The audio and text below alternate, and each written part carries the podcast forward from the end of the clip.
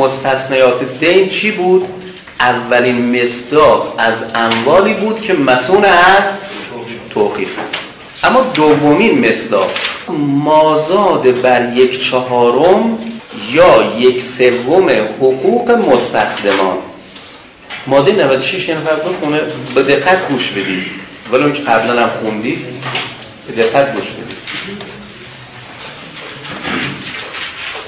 ماده 96 از حقوق و مزایای کارکنان سازمان ها و مؤسسات دولتی وابسته دولت و شرکت های دولتی و شهرداری ها و بانک ها و شرکت ها و های خصوصی و نظایر آنان در صورتی که دارای زن یا فرزند باشند ربع و الا سوز توضیح می شود هم بخونم بعدا باید بخونید. حالا می‌خواید همینجا بخونید که گوش بدم. توقیف و کسر یک چهارم حقوق بازنشستگی یا وظیفه افراد افراد موضوع این ماده جایز است. مشروط بر اینکه دین مربوط به شخص شخص بازنشسته یا وظیفه بگیر باشد در دو حقوق و مزایای نظامیانی که در جنگ هستند توقیف نمیشن. خیلی خوب همین. ببینید این ماده راجع به حقوق هست دیگه درسته؟ پس شامل حقوق بگیران می شود آیا منحصر نکته اول آیا منحصر به حقوق بگیران دولتیه؟ یعنی کارمندان دولته؟ به صلاح منحصر به کارکنان دولته؟ خیر. در واقع شامل همه حقوق بگیران می شود هر کسی که مستخدم دیگری است به هر عنوان و از او حقوق می‌گیره ممکنه یه شرکت دولتی باشه ممکنه مستخدم یه شخص حقیقی باشه ازش حقوق دریافت بکنه. چون این فردی در واقع ما حسب مورد یک چهارم یا یک سوم رو می‌تونیم توخیل کنیم نکته بعدی که سوال میشه میگن آیا این ماده منحصر به مردان شامل زنان حقوق بگیر هم می‌شود یا نه؟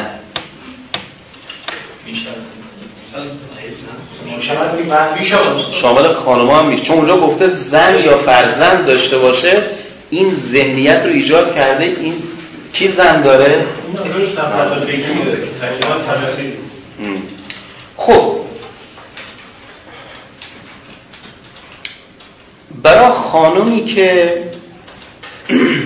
در واقع متعهد نیست طبیعتا فرزندی نداره بدون تردید که اصلا این شاعبه به وجود نمیاد دیگه. قطعا شامل اون چیه؟ خواهد شد. یعنی پاسخی میدیم برای اونهایی که در حقیقت بله یعنی در واقع فرزندی ندارن هیچ تردیدی وجود نداره که مشمول این ماده میشن و یک سوم در واقع حقوقشون رو حد اکثر میشه توخیف کرد و مازاده بر اون رو نمیشه. اما در مورد سوالی که مطرح میشه آیا خانم هایی که شوهر دارن مثل مردی که زن داره مشمول اون محدودیت یک چهارم میشه. پاسخ درسته. دقیقا همونجور دوستان پاسخ منفیه این که شوهر داشته باشه مثل مردی نیست که زن داشته باشه. بنابراین ولی که شوهر داره ما کماکان کماکان می‌تونیم چقدر توخیف کنیم؟ تا یک سری مهم یا نه. مثلا همون حالا حالا اجازه بدید. آره آره. نه اینجا نمی‌تونیم ملاک بگیریم به نظر بنده. نمی‌تونیم ملاک بگیریم. اما خانومی که خانومی که فرزند دارد.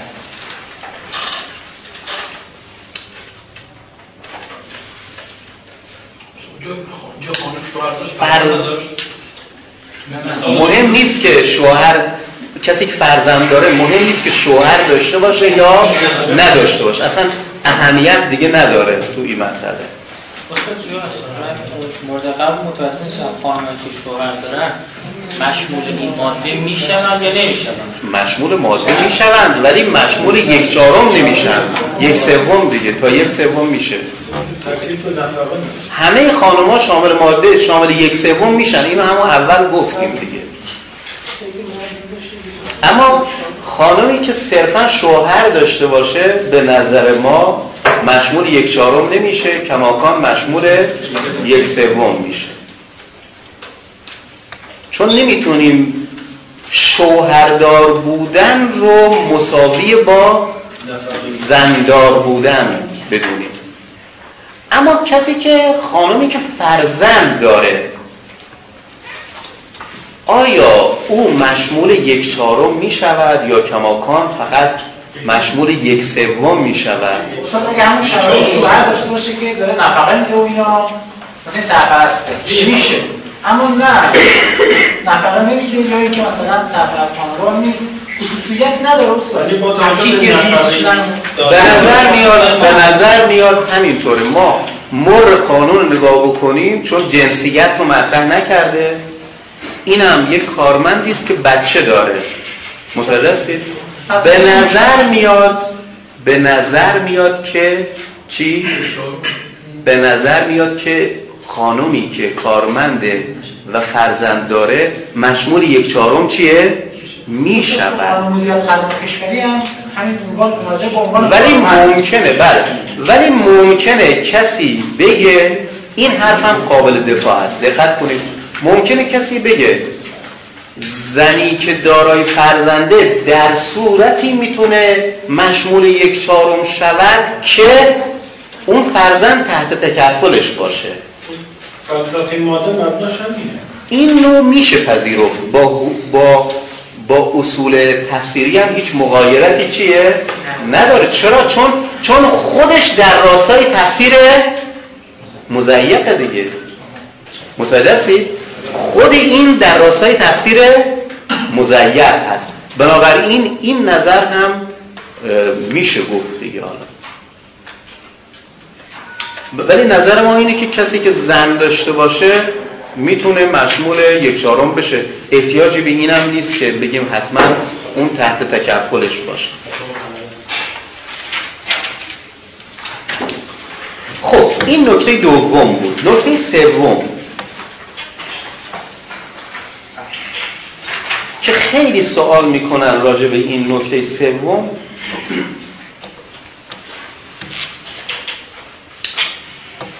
میگن گفته حقوق ماده گفته حقوق. یه بار دیگه این این قسمت ماده رو بخونید ماده 96 گفته چی؟ از حقوق و مزایا از او گفته حقوق و مزایا.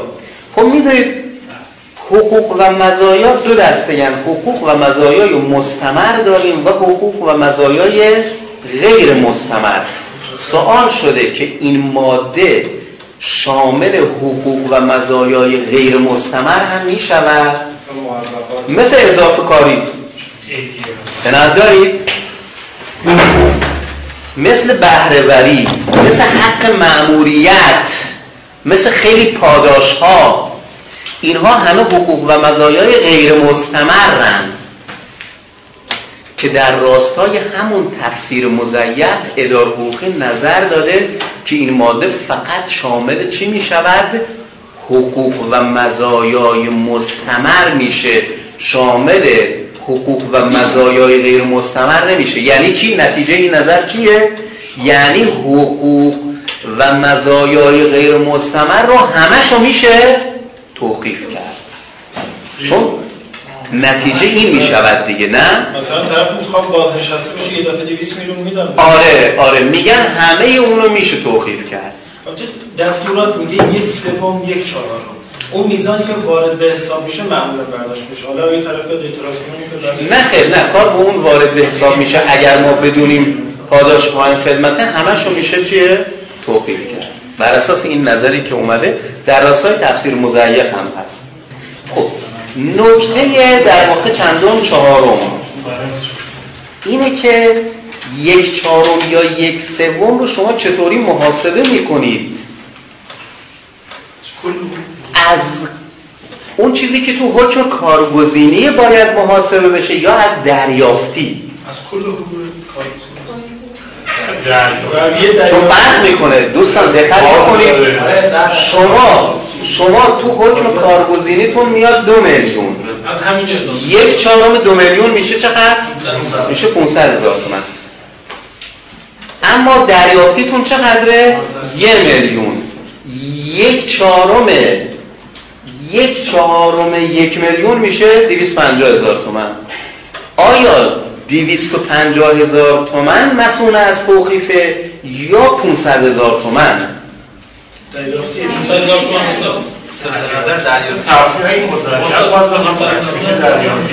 اصولا از من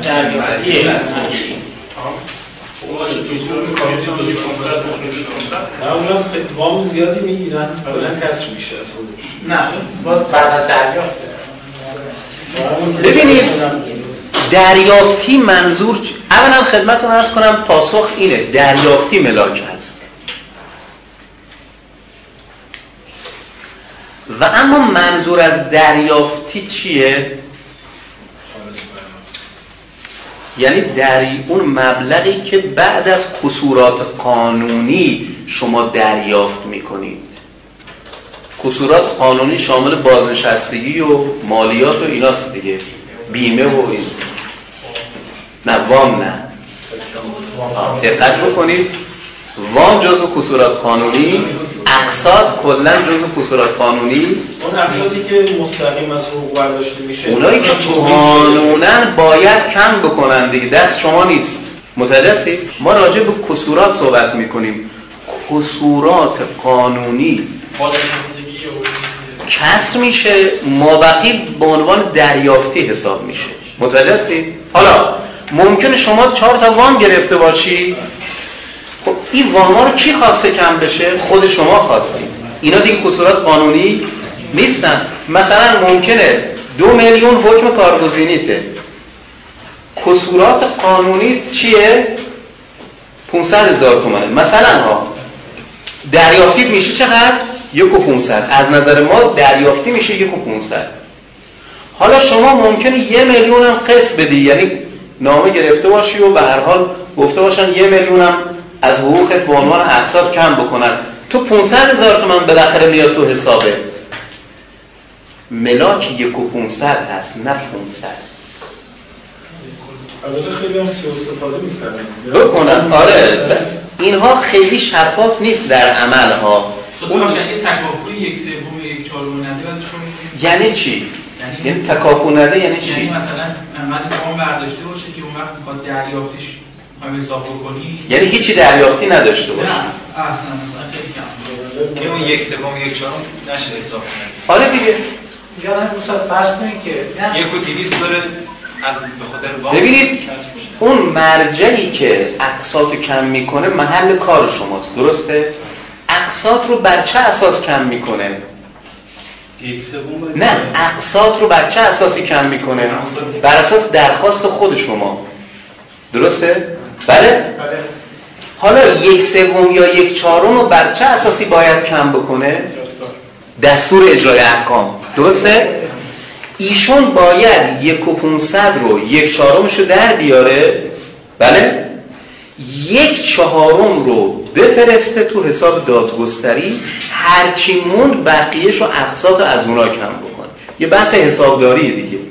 متوجه اینجور نیست. یعنی شما نامه رو برای بانک نمی نویسید حالا بعدا میگیم. برای توقیف و حقوق شما نامه رو به بانک نمیدی ببینیم تو حسابش چقدر میاد. شما نامه رو به مرجعی که حقوق رو میده می نویسید اون مرجع باید کسورات قانونی رو کم بکنه الباقیش حسب مورد یک سوم یا یک چهارم رو بفرسته به حسابی که دادگستری معرفی کرده.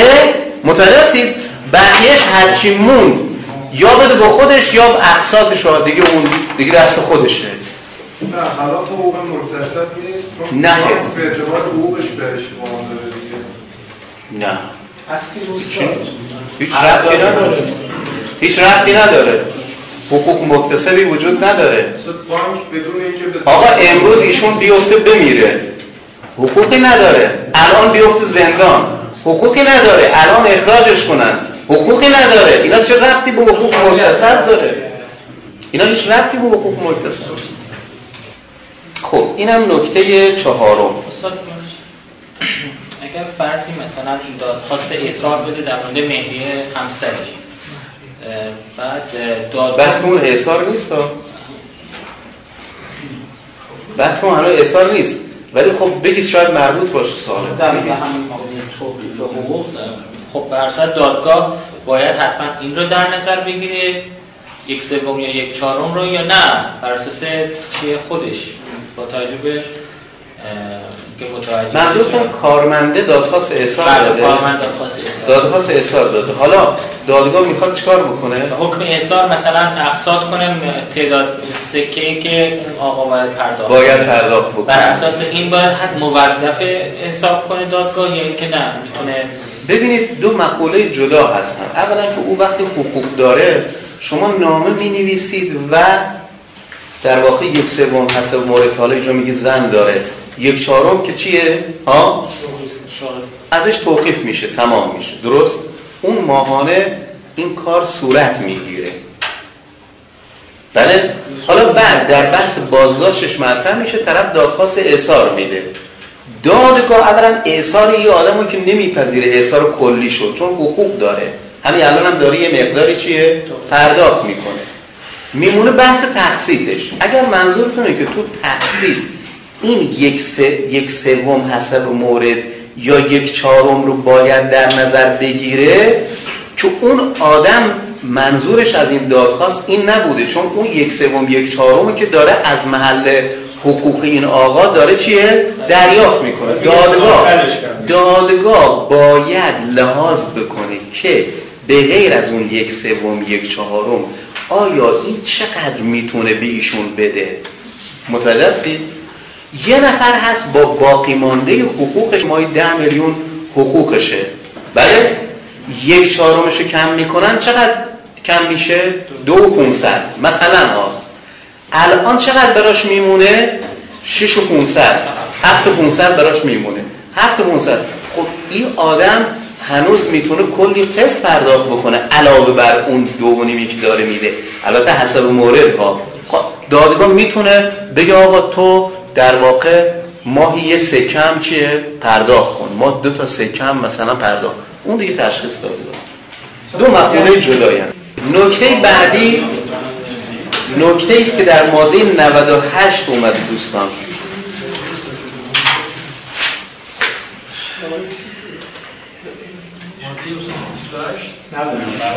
ماده 98 ماده 98 یه حمایت دیگری است به وسیله قانونگذار از حقوق بگیران. در واقع از حقوق حقوق بگیران.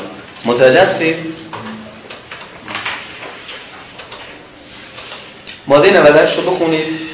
توقیف حقوق و مزایای استخدامی مانع از این نیست از محکوم علیه معرفی شود برای استیفای محکوم به توقیف گردد ولی اگر مال معرفی شده برای استیفای محکوم به کافی باشد توقیف حقوق و مزایای استخدامی محکوم علیه موقوف می‌شود. خب نکته جالبیه دیگه. درسته؟ اولا که یک نکته نسبتا بدیهی رو گفته میگه شما در مورد کارمندان یک سوم یا یک چهارم توقیف کردید. این مانع از این نیست که اگر مال دیگه ای ازشون پیدا شد اونو توقیف کنید. اینجور شما اگر احیانا مال دیگه پیدا شد اونا هم توقیف می‌کنید محکوم منبع رو وصول می‌کنید. اما نکته که جنبه حمایتی داره در ادامه این مسئله است. اگر مال دیگه پیدا شد و تکافوی محکوم به رو داد شما باید دیگه از توقیف حقوق رفع توقیف بکنید این جنبه حمایتی داره. هنوز ندادید. نکته جالبش همینه.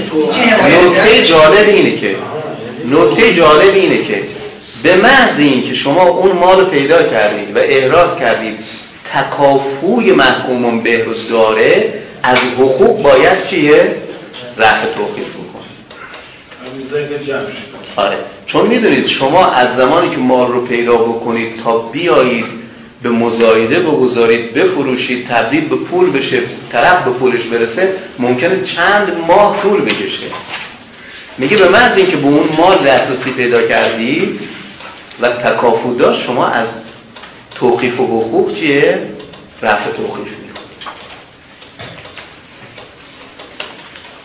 ما حقوق توقیف می‌کردیم. می‌گفت جای پیشخست ما برمیده پیشخست احسان. مثلا گفتیم میزان کارت پیش بده گفتیم ما این باید از ته کم بشه نه از ابتدا. گفت نه این از ابتدا پیشخست. و جالب هفت شعبه هر هفت این رویه رو میشه. حالا متاسفانه اینها ببینید یکم مثل خیلی چیزا دیگه تو حقوق ما چیز نشده. شما الان همینجا نگاه بکنید ماده 96 ماده 96 و ماده 65 کجایی هم؟ تو قانون اجرا احکام مدنی. ماده 96 حمایت از حقوق بگیران مد نظرشه.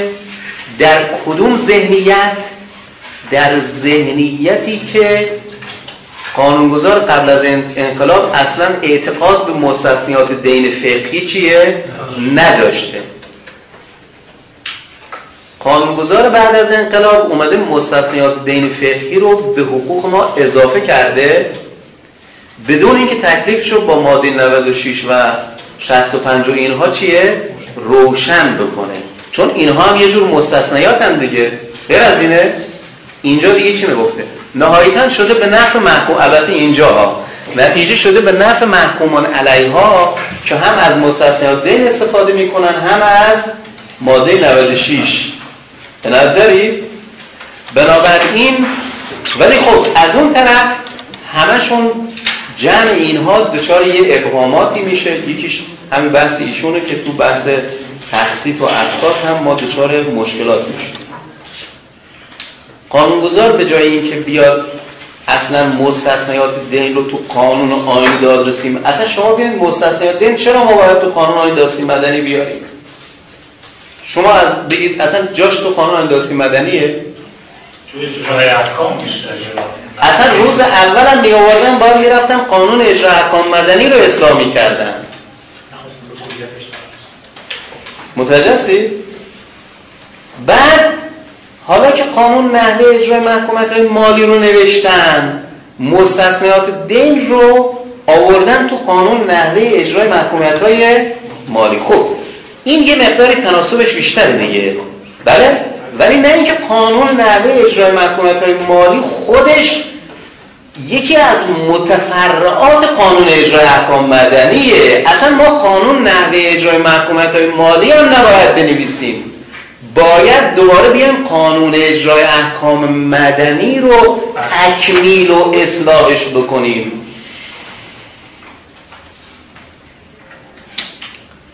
میارن اونجا مثلا دوباره یه قانون مستقل تحت عنوان حالا اینو البته ما همین الان هم موادی از من دین رو به غیر از مصادیقش مثلا ماده 523 525ش کماکان باقی. ما الان مستثنیات من رو هم دین رو هم توی قانون آیداسی مدنی داریم هم قانون نحوه اجرای محکومت مالی داریم. هم اون چیزایی که اسمش مستثنیات دین نیست ولی یادگاری است از رژیم گذشته اونا هم توی قوانین دیگر از جمله قانون اجرای احکام مدنی داریم. این میشه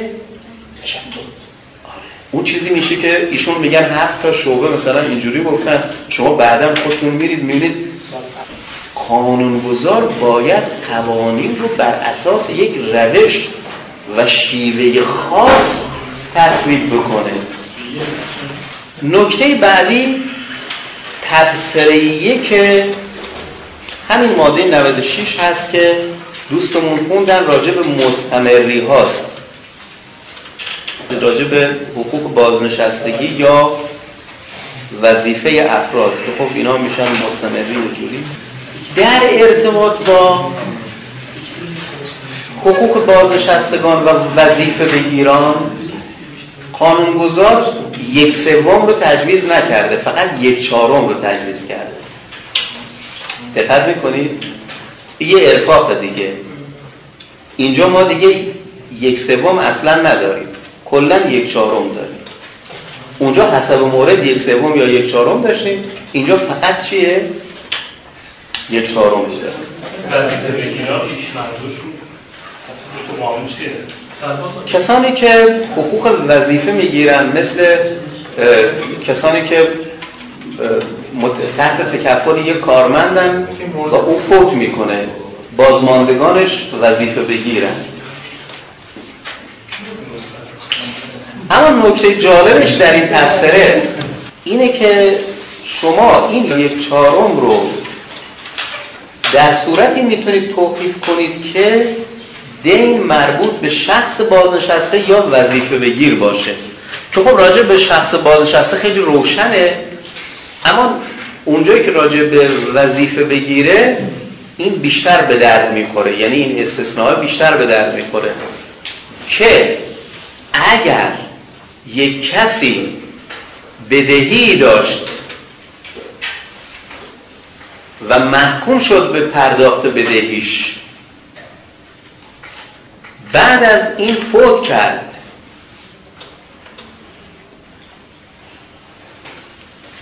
آیا می توان می توان بریم یک چهارم حقوق وراسشو یا همون بازماندگانشو بابت این محکومیتش توقیف کنیم که بر اساس این زیر تفسیر یک پاسخ منفیه. چرا؟ چون این دین اون متوفاست که در زمان حیاتش هم محکوم شده. نمی‌تونیم بریم از حقوق وظیفه بگیران کم بکنیم. خب یعنی خودش حقوق داشته و فوت می‌کنه. آره. نه نه نه. اون بدهی که در زمان حیاتش محکوم شده بوده ها. متوجه چون بقیهش یکم احتیاج به تفصیل داره. فقط شما فعلا اینو تو ذهنتون بمونه. اون بدهی که در زمان حیاتش خودش محکوم شده پرداخت بکنه بعدش فوت کرده. حالا شما می‌خواید اجرا بکنید. نمی‌تونید برید چیکار بکنید؟ از حقوق وظیفه بگیران بازماندگان اون فرد اینو کم بکنید حتی یک چهارم رو هم نمی‌تونید کم. نکته فکر می‌کنم نکته آخری باشه که در این مورد بگم اینه که راجع به یارانه هست دوباره. در بحث مستثنیات دین از ما سوال کردم که آیا یارانه جز مستثنیات دین میشه؟ پاسخ دادیم نه. دوباره اومدن بعضی اینجوری تو ذهنشون شکل گرفته. گفتن یارانه هم یه جور حقوقه. حقوق ماهانه گفتن آیا مشمول ماده 96 میشه؟ یعنی چی؟ یعنی اینکه بشه یک سوم یا یک چهارمش رو توقیف کرد. بیشتر رو نشه توقیف کرد. بازم ما پاسخ دادیم مشمول اینم نمیشه. گفتیم مشمول ماده 96 هم نمیشه. مثلا بیمه عمر چیه؟ بیمه بله. عمر بیمه عمر. اون مبلغ یک جا اصطلاح خب آره ببین موقعی که شما میرید برای قرارداد بیمه عمر یه برگه ای می‌دونه. برگه به طرف داده میشه که اختیارا به هر قطعه چند درصد خاصه از بستگان در یک بدن. ولی خب مثلا بعضا یه مبلغ قابل توجهیه. آیا به صرف فوت این اصطلاح باید بدم به بوراس یا نمیشه چون آره یا نه. بالاخره از اون طرف چون بدهکار بوده اون دیونش به هر حال ارجحیت داره.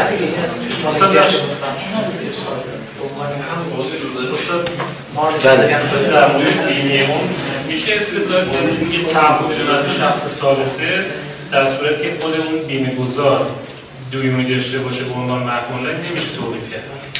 من فقط اینو خدمتتون عرض بکنم که این موضوع خیلی اختلافی هست. متوجه هستید؟ حتی فکر می‌کنم اداره حقوقی هم در اینجا نظرات متفاوت داده.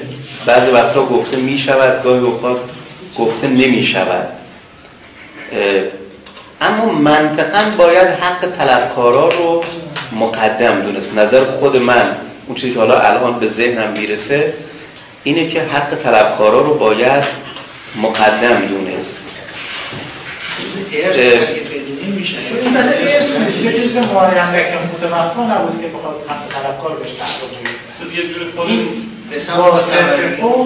شده مطلق حق چیز. حق که کسانی که به حقشون نامه مثلا دیگه شده.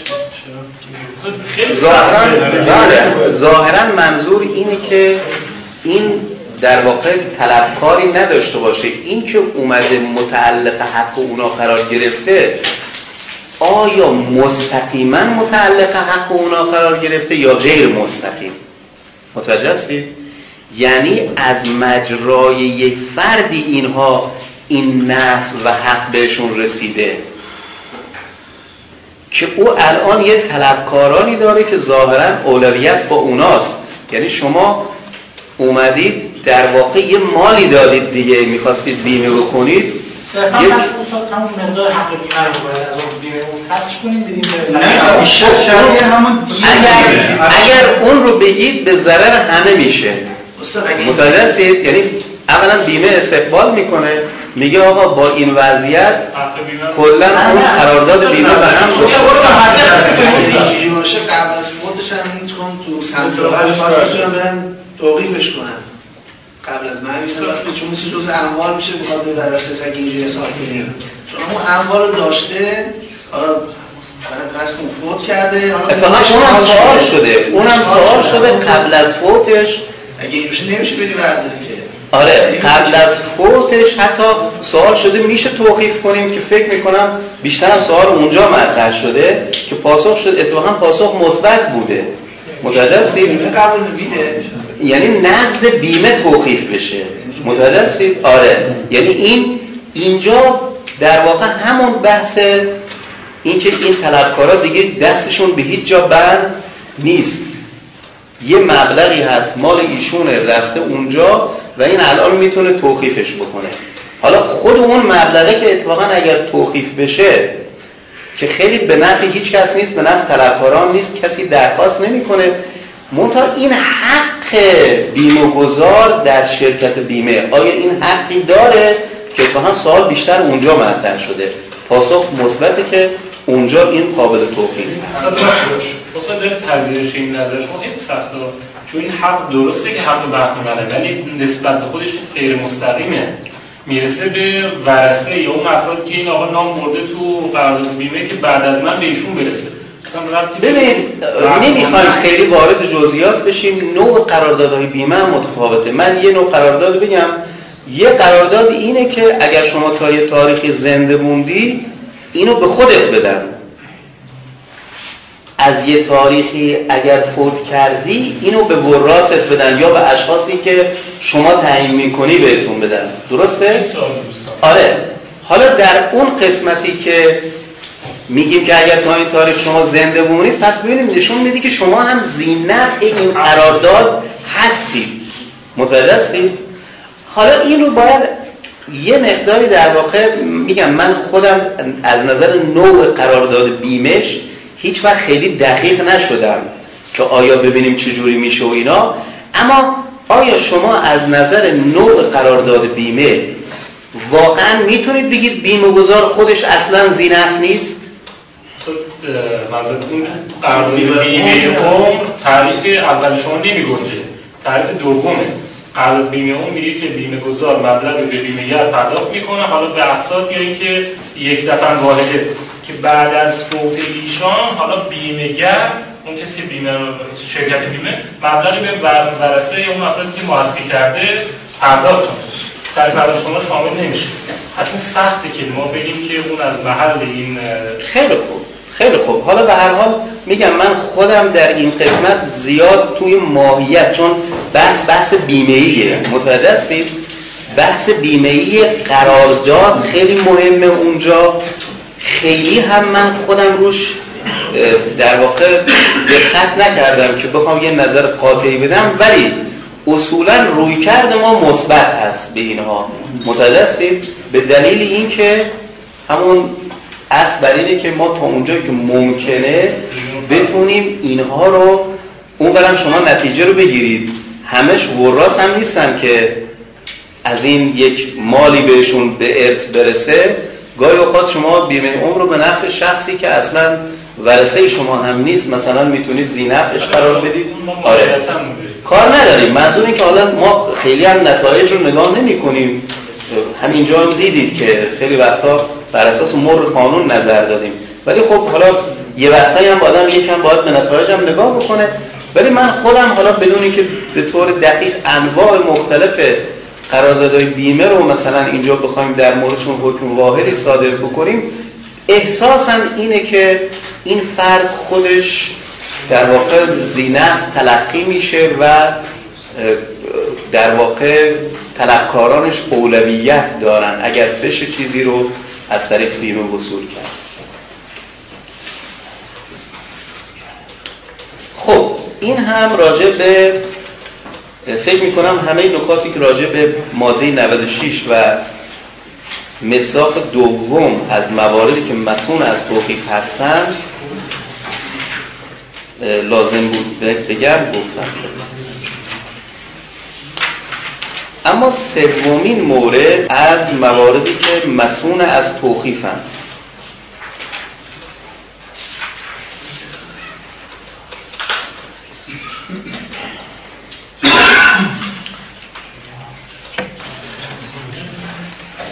اموال ادارات دولتی و شهرداری ها تا مدت مقرر در قانون. ما گفتیم که وقتی اجرایی صادر شد از تاریخ ابلاغ اجرایی ظرف ده روز محکومون علیه یا باید بپردازه یا به هر حال ترتیب پرداختو بده یا بگه من ندارم. وگرنه ما وارد فاز اجرایی میشیم و اموال محکومون علیه رو توقیف می‌کنیم. اگر محکومون علیه ادارات دولتی یا شهرداری ها باشن شما این کار رو نمی‌تونید انجام بدید. یعنی نمی‌تونید بعد از انقضاء ده روز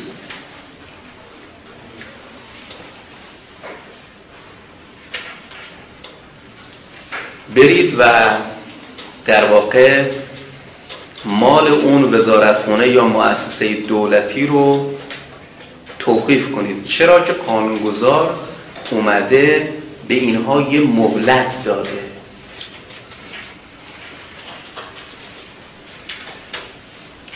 بر اساس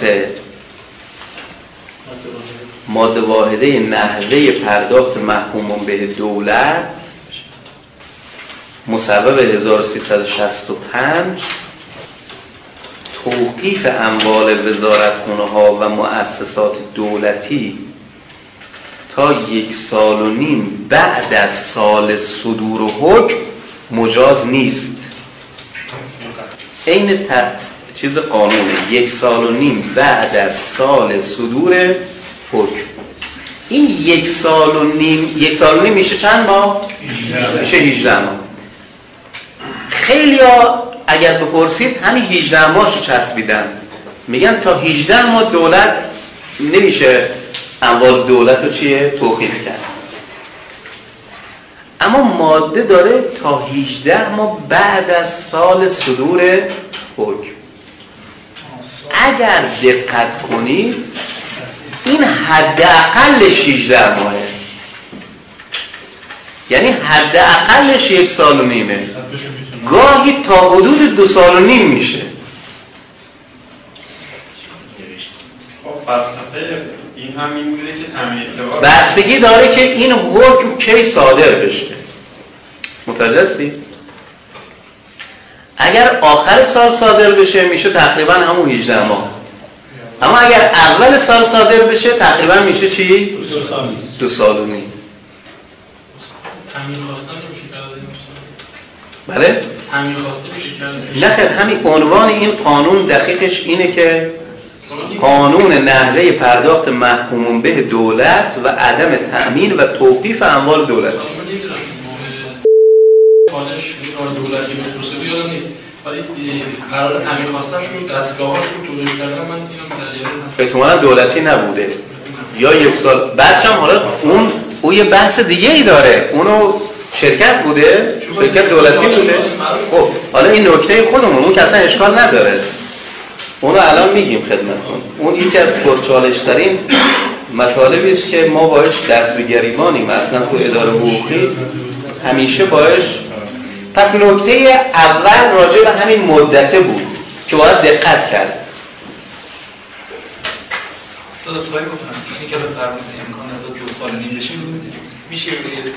ببینید اگر ابتدای سال حکم صادر بشه گفته چی؟ گفته تا یک سال و نیم بعد از سال صدور حکم. یعنی باید سال 94 تموم بشه.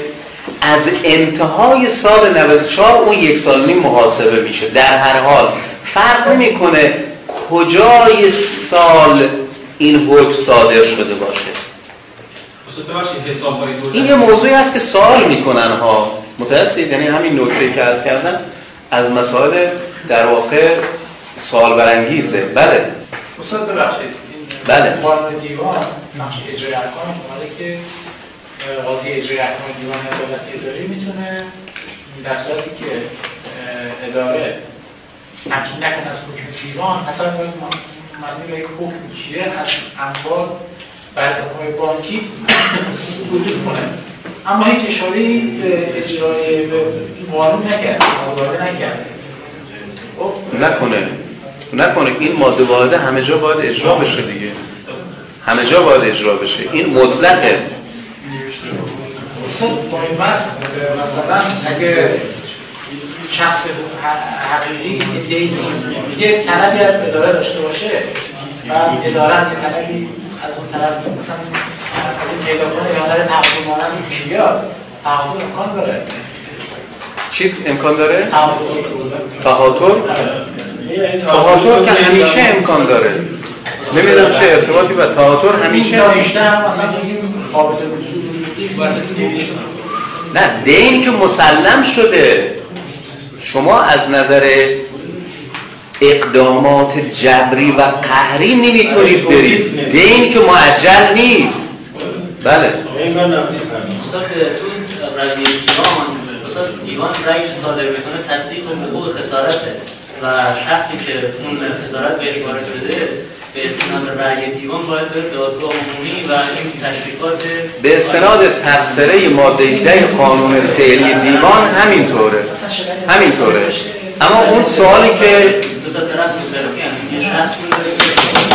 اون بحثی رو که ایشون مطرح می‌کنه یه جاهایی ممکنه به پرداخت وجه تو حقوق و اینا یه احکامی بدن. آره. خب. این نکته اول راجع به این. پس راجع به این مدته بود. البته این مدته در اون قانون مربوط به شهرداری ها یه مقدار کمتره. اون آره. اون قانون مربوط به شهرداری ها اسمش از قانون راجع به منع توقیف اموال منقول و غیر منقول متعلق به شهرداری ها مصور 61 اونجا مدته یه مقداری از نظر محاسبه ها مدت کمتریه. اما نکته مهم نکته دوم هست که اینه که خیلی سوال می‌کنن آیا شرکت های دولتی مشمول این قانون میشن؟ یعنی همین قانون منع آره قانون نحوه پرداخت مفهوم دولت میشن یا نه؟ خیلی شرکت های دولتی زینف ان توی قضیه.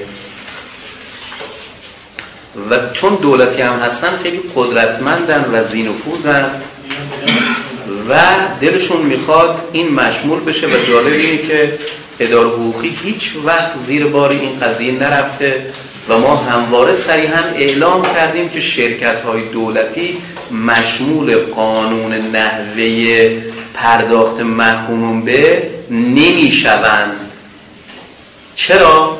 ماده میگه صدر ماده میگه وزارتخانه ها و مؤسسات دولتی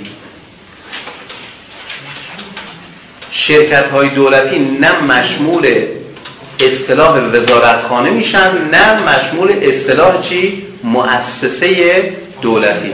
در قانون خوشبختانه در حال حاضر در قانون مدیریت خدمات کشوری هم مؤسسه دولتی تعریف شده هم شرکت دولتی تعریف شده.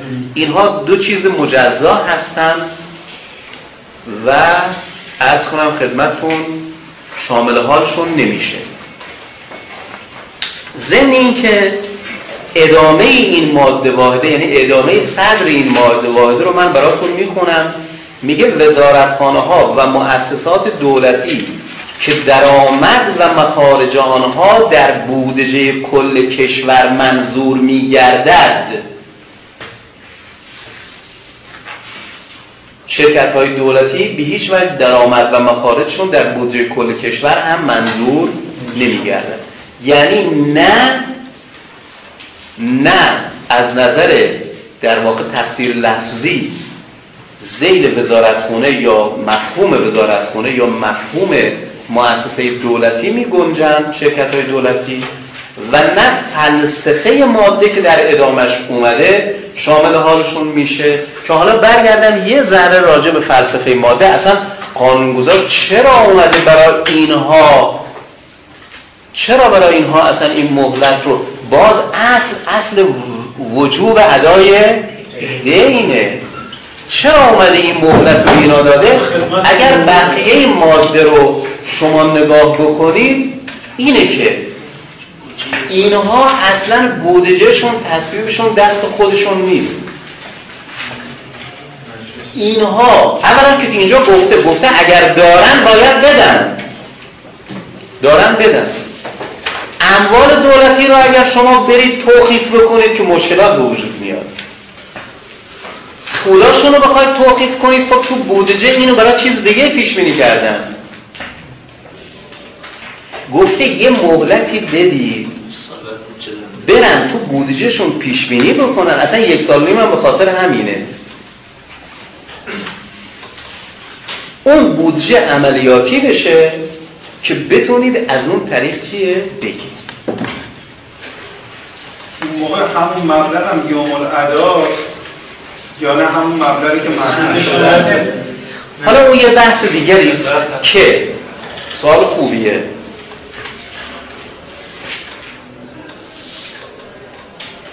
چون متاسفانه اینجا یه بیعدالتی هم به وجود خواهد آمد که آیا در طول این فاصله اینها باید خسارت تأخیر تعدیه پرداخت بکنن؟ تو قانون بله من هم همین می‌خواستم. اونجا تو اون قانونی که مربوط به شهرداری گفته بدون احتساب خسارت تأخیر تعدیه متوجه هستی؟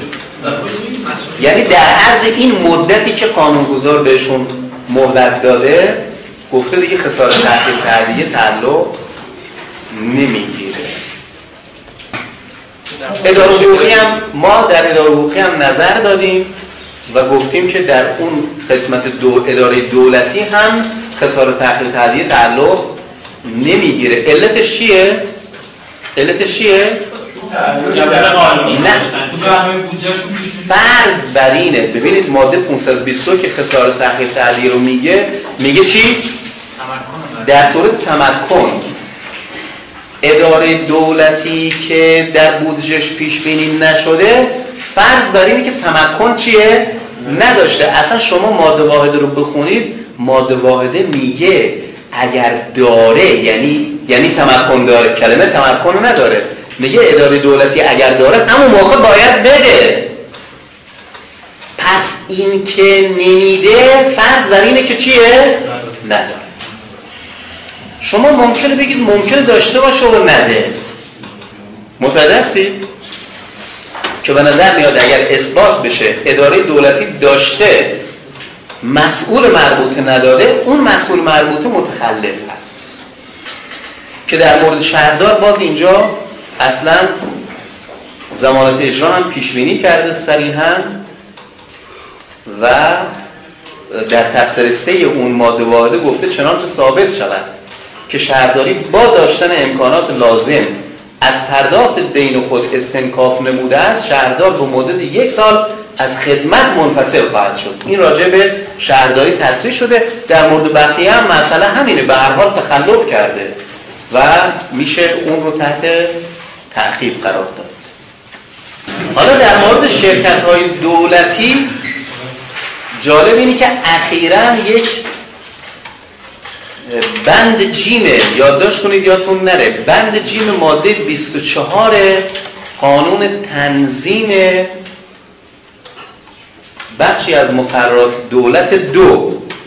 دقیقا قانونگذار یه ابتکار عمل رو خرج داده. قانونا هم شماره گذاری کرده. قانون تنظیم. او قبلی میشه قانون تنظیم. بخش از قانون یک ای شده قانون تنظیم مقررات دو. آره. این مسبب 93 است بله. توی این قانون پیش بینی شده که این یک سال و نیم که گذشت اگر دستگاه های اجرایی موضوع ماده پنج مدیریت خدمات کشوری محکومون به رو ندادن سازمان مدیریت برنامه‌ریزی کشور موظف هست که از بودجه سنواتی اونها کم بکنه مستقیما بفرسته برای اون اجرا احکام و اینا به هر حال در واقع مال پرداخت میشه. عنایت دارید شرکت های دولتی خوشحال شدم گفتم پس با این بند جیم ماده 24 پس ما هم اینجا دیگه ماده بند جیم صحبت از وزارتخانه و مؤسسه دولتی نمی‌کنه. میگه دستگاه های اجرایی موضوع ماده پنج قانون مدیریت خدمات کشوری. گفتن خب راست هم میگن. ما هم شرکت های دولتی هم جزو دستگاه اجرایی هستیم. خب نتیجه چی؟ نتیجه پس بعد معلوم میشه ما مشمول قانون معنی توقیف هم هستیم. ما باز هم نپذیرفتیم با کلی استدلال که حالا نمی‌خوام اینجا سرتون در بیارم ما استدلال کردیم که باز هم شرکت های دولتی مشمول قانون نحوه اینا نیستن. خود سازمان مدیریت برنامه‌ریزی کشور رو آوردیم تو کار و کشور اونها گفتن بابا جون ما اصلا بودجه از شرکت های دولتی نداریم که اگر بناباش اجرا احکام بنویسه برا ما ما بناباشه بهشون بدیم. بودجهشون دست خودشونه و دخل خرج اونها دست خودشون. و البته اونها هنوز دست بردار نیستن و هی می‌خوان از این مسئله استفاده کنن. اگر این بشه که دیگه خیلی خوب میشه برای شرکت دولتی. اولا میرن مشمول قانون نحوه اون مهلته رو می‌گیرن و بعد جالب این میشه بعد از اون مهلت هم نامه می نویسه اجرا کن برای سازمان مدیریت. سازمان مدیریت هم میگه ما هم که نداریم هیچ بودجه اصلا دیگه گل گل میشه. استاد یه بحث دیگه که ماده بند ماده پنج قانون مدیریت اونم یه سوال دیگه هست که آیا شهرداری ها میشه؟ که سوال کردیم جواب دادیم شهرداری ها هم مشمول نمیشن مشمول هم بند جه مشمول بند جه ها نه این. عنوان خودشون بله. در فرض که مدیر مؤسسه دولتی یا اداره دولتی در صورت که بتونه در همون سالی که حکم صادر شد با توجه به بودجه هایی که از پیش داره حکم اجرا کنه و اجرا نکنه تخلفی انجام بده باز هم ما نمی‌دونیم بگیم اینجا کنن به نظر میاد که این خسارت تأخیر تعدیه به عنوان یکی از خسارات از همون مقصر قابل مطالبه باشه. از شخص اون. چون اینجا باز اداره دولتی قصوری مرتکب نشده. آره آره. حالا ممکنه البته این در واقع خیلی اصلا رایج نیست این بحث. ممکنه حتی کسی بگه در اینجا اداره دولتی پرداخت بکنه بر اساس قانون مسئولیت مدنی پرداخت کنه بعد خودش بره از اون کارمند مقصر بگیره. ولی اون چی که مسلمه اینی که مسئول نهایی در اینجا همون کارمند مقصر یا مسئول مقصر هست که نپرداخته. دو تا نکته راجع به همین بحث توقیف اموال ادارات دولتی و شهرداری ها این مهلتی که برای ادارات دولتی و شهرداری ها در این قانون پیش بینی شده شامل استرداد اعیان نمیشه. تقریبا مشابه همون نکته هست که راجع به مستثنیات دین گفتیم. گفتیم ما مستثنیات دین داریم نه مستثنیات عین. ما اگر یه جای یه اداره دولتی محکوم به استرداد عینی شده باشه اونجا دیگه نمی‌تونه بگه آقا من مهلت می‌خوام برم تو بودجه پیش بینی کنم نه. این رو باید چیه؟ مسترد کنه. بحث پیش بینی در بودجه و مهلت دادن و این حرفا اونجا هم وجود نداره. این یه نکته. نکته دوم راجع به بحث تملک عراضیه تملک عراضی چون می‌دونید ما راجع به تملک عراضی قانون خاص داریم. بله. ادارات دولتی و حتی شهرداری ها می‌خوان تملک کنن باید بر اساس قانون تملک عراضی تملکشون رو انجام بدن. در اونجا گفته شده هر در واقع اداره دولتی که می‌خواد جایی رو تملک کنه برای طرحهای عمرانیش این باید بودجهش رو پیش بینی بکنه بعد در واقع با اون طرف توافق بکنه اونجا رو تملک بکنه. اگر توافق نکردن اون طرف حاضر نشد توافق بکنه کارشناس تعیین میشه. بر اساس نظر کارشناس باید قیمت ملک رو پرداخت بکنه بعد اقدام به چی بکنه؟ به تملک. این سازوکارها به طور مشخص در قانون تملک پیش بینی شده. بنابراین نکته دومی که عرض می‌کنیم اینه که در جایی که ادارات دولتی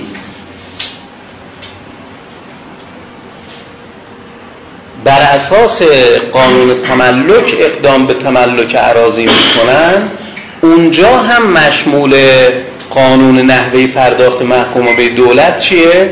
نیستن اونجا هم دیگه بحث مهلت و اینا مطرح نیست چون خود قانون گفته که شما باید بودجه رو در نظر بگیرید این روال رو طی بکنید وجه پرداخت بکنید و تملک رو انجام بدید نمی‌تونه بگه من حالا تملک می‌کنم مهلت دارم و بعدا پرداخت می‌کنم شما به شد چی؟ اگر منجر به حکم یعنی نپردازه و نپردازه بودجه هم تعیین نکرده باشه کاری که الان عملا انجام میده ببینید اون داستان داره اولا که اولا بله اولا که اگر بره تصرف بکنه بدون اینکه مقررات تملک رایت بکنه دادگاه باید حکم به خلعیت صادر بکنه نباید حکم به پرداخت قیمت بده گرچه قبول داریم خیلی دادگاه ها یعنی اونها دیگه از خود طرف در حقیقت یعنی خود صاحب ملک قید در واقع خلیت رو می‌زنه چون می‌بینه عملا رفتن مثلا جاده شده دیگه. مثلا آره یه کاری کردن که نمی‌تونیم بریم کارش کنیم میاد اینو انجام میده. اونجا در واقع دیگه اگر اولا جواب سوال شما به طور مشخص اینه که در اونجایی که بحث تملک مطرحه دولت باید حتما قوانین تملک رو رعایت بکنه اگر مقررات تملک رعایت نکنه باید از اونجا خلعیت بشه و حکمی که صادر میشه خلیده حالا اگر به هر دلیلی دادگاه به یک معاذیر دیگه و با اینکه طرف اومد دادخواست داد این دادخواست به معنای یک ترازی و توافق دونست اون وقت به نظر میاد کلا از مقوله قانون تملک چیه؟ خارج خواهد شد. یعنی خودش پذیرفته که از مقوله این قانون خارجه و یک حکمی داده به صورت در واقع طبق عمومات حکم داده و مشمول عمومات هم خواهد شد. در مورد این یه پروژه که میشن تو شهرداری ها یه روندی که اگه میاد طرحهای گسترده شهری می‌ذارن اگه زمین کسی تملک کنن به عنوان فضای سبز یا آموزش. بعد طرف اگه به مالک زمین طرح دعوا کنه تا 18 ماه نمی‌تونه اولا که طرح دعوا کنه. بعد از اون تا بره جلو اگه شرط پول داشت بهش بده اگه نداشت هم که این هم مشمول همین میشه جدا از این؟ 18 ماه. 18 ماه. دیگه الان چی 18 ماه؟ چی؟ ما شما وقتی زمین شما رو تصرف می‌کنن به عنوان فضای آموزش یا طرحی که شهرداری داره تو تر جامعه شهرشون تو تر تحصیلشون. اگه زمین شما رو تصرف کنن شما نمی‌تونید اقدام کنید. اول اقدام که شهرداری می‌کنید بعد از اون 18 ماه بعد شهرداری تصمیم می‌گیره. 50 درصد قیمت زمین به شما بده. یعنی شما تازه برید تر دعوا کنید تو دیوان اداری علیه شهر. ببینید اون نکته ای که من گفتم در همین مورده. این مملکتی که الان ما داریم توش زندگی می‌کنیم مالکیت خصوصی رو به رسمیت شناخته. یعنی دارید مثل کشورهای کمونیستی نیست. مالکیت خصوصی رو به رسمیت شناخت از مالکیت خصوصی مردم حمایت می‌کنه. هیچ ارگان دولتی هم حق نداره که زمین مردم رو تملک کنه بدون اینکه قانون تملک رو رعایت بکنه. هیچ ارگان دولتی هیچ استثنایی هم ما سراغ نداریم ما هیچ قانونی رو نداریم که زمین مردم رو بتونن تملک کنن. اون چیزی هم که شما میفرمایید یه بار می‌بینید زمین کاربریش مثلا کشاورزیه تحت شمول یه طرح قرار می‌گیره. مثلا می‌خوان از اونجا جاده عبور بدن. درسته؟ کاربری کشاورزیه. هیچ کس هم در این تردیدی نداره. اما حالا یه طرحی اومده که از اینجا چیه؟ یک خیابونی جاده هر چی عبور بدن. خب یه طرح عمرانی برای دولت.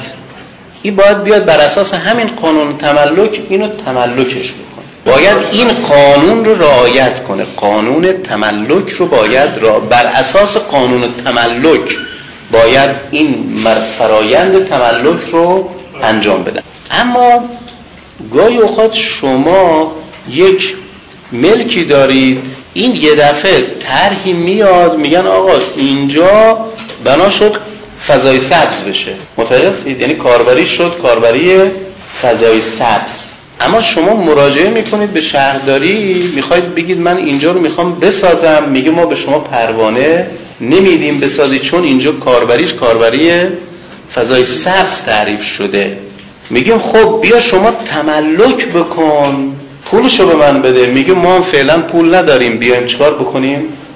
تملک بکنیم. اونجا ظاهرا تو اون قانون پیش بینی شده که اگر ظرف یه مهلتی نیومد و دولت اون کار رو انجام نداد اون 18 ماه هم نیست. فکر کنم مهلت بیشتری هم هست. 5 ساله بله.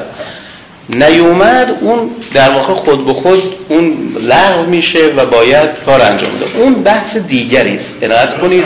آره بحث دیگری است. بحث تملک نیست. در واقع بحث عدم تملکه. درست نقطه مقابلشه. شما فرمای زمین شهری مثل من میگم هیچ توی جمهوری اسلامی هیچ وقت هیچ کس زمین دیگری رو چیه؟ تملک نمیشه کرد. یه قانون اصلاحات ارزی ما داشتیم قبل از انقلاب. علما علیهش صحبت کردن و اشکال شرعی داشت. حالا بعد از انقلاب دیگه یه مقداری تو اون کوتاه اومدن و اینا. دیگه ما مورد دیگه نداریم که شما زمین مردم رو بگیرید. اون موردی که میگید مثلا اینجا رو ملی اعلام می‌کنن موات می‌کنن فلا اینا بحث سر اینه که آقا این زمین شما نیست. این جزء انفال این جزء مال دولت مال حکومت اسلامیه. او بس اختلاف ملکه. شما میگی مال منه دولت میگه مال تو نیست. او یه بحث دیگه ایه. نه اینکه زمین مال تو باشه بگیرنش از تو. آخرین مصداق از مصادیق مواردی که مسون از توقیف مصداق چهارم اموال دولت های خارجی و سازمان های بین المللی و نمایندگان سیاسی که مسئولیت دارن. نمایندگان سیاسی کشورهای دیگه ها. خب اونا که جزء اموال دولتی حساب میشن. دولت های خارجی میشن به هر حال دوستان یک سری هستن اموالشون مسئولیت داره از توقیف. سازمان های بین المللی رو عرض کردم دیگه. کلا سازمان های بین المللی کشورهای خارجی و اون در واقع اونایی که از مسئولیت دیپلماتیک برخوردارن. دقت کنید دوستان همون جوری که تو بحث تو بحث صلاحیت بهتون عرض کردم. صلاحیت رسیدگی یه چیزه صلاحیت اجرایی تو حقوق داخلی. یه چیزه الان این نکته هم دقت کنید. ما یک مسئولیت قضایی داریم و یک مسئولیت اجرایی. اونهایی که مسئولیت قضایی دارن یعنی انواع کشورها و سازمانها و این در واقع نمایندگان دیپلماتیک اینها نه تنها مسئولیت قضایی دارن بلکه مسئولیت اجرایی هم چیه؟ دارن یعنی در مقام اجرا هم شما نمی‌تونید اموالشون رو توقیف بکنید حالا اون قانون صلاحیت جمهوری اسلامی ایران برای رسیدگی به دعاوی کشورهایی که در واقع مسئولیت دولتی ایران رو نقض کردن یه قانون خاصه. متوسط اون به عنوان استثناء در اینجا چیه؟ مطرح که البته می‌دونید فلسفهش هم خیلی روشن فلسفه عمل متقابل دیگه آره. فلسفه عمل متقابل در اونجا هست و اون داستانش فرق می‌کنه. به هر حال اصل بر اینه که اونهایی که مسئولیت ما رو نقض نکردن ما هم باید مسئولیت اونها رو رعایت بکنیم. این به عنوان یه عرف بین المللی قبل از اونی که کنوانسیونی باشه ما بهش ملحق بشیم به عنوان یه عرف بین المللی همواره پذیرفته شده و لازم شامل میشه بله. دیگه اونهایی که خودشون در واقع مسئولیت دارن از که نمایندگان سیاسی اینها هم در واقع شامل میشه. توی ماده چند ماده چهارمی ماده چند ماده هیچ تو هیچ کنون از فقط توی کنوانسیون هایی هست که ما بهشون ملحق شدیم. استاد یعنی خود دولت ایران این خسارت ها رو جبران می‌کنه به جای اون دیپلمات ها نه خیر نه. نه دولت ایران اینها رو انجام نمیده.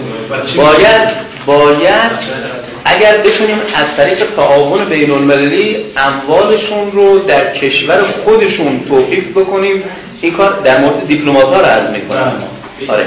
در مورد دولت ها که اصلا در مورد دولت ها نمیشه اصلا حکمی صادر کرد رسیدگی کرد اجرا کرد نه تو کشور خود ما نه تو کشور اونها. اصلا این کار رو نمیشه انجام داد اموالشون رو به زور نمیشه ازشون گرفت. فقط از طرق دیپلماتیک میشه این کار رو انجام داد که مثلا یه کارایی کرد اینا بیان یه مالی رو بدن. البته می‌دونید معمولا حالا کم پیدا میشه یه دولتی مدیون باشه و دینشون نپردازه. عملا اتفاق خیلی کم میفته چون به پرستیژ بین المللی خودش برمیگرده.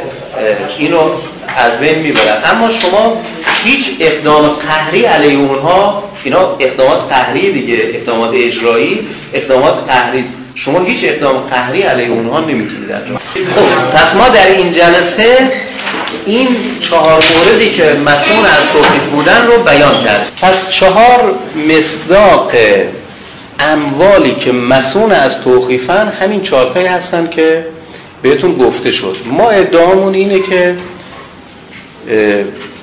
ما غیر از این چهارتا مصداق دیگری نداریم. تو همه کلاس هم تا حالا درس دادیم اینو گفتیم و خواستیم که اگر کسی مصداق دیگری سراغ داره به ما بگه.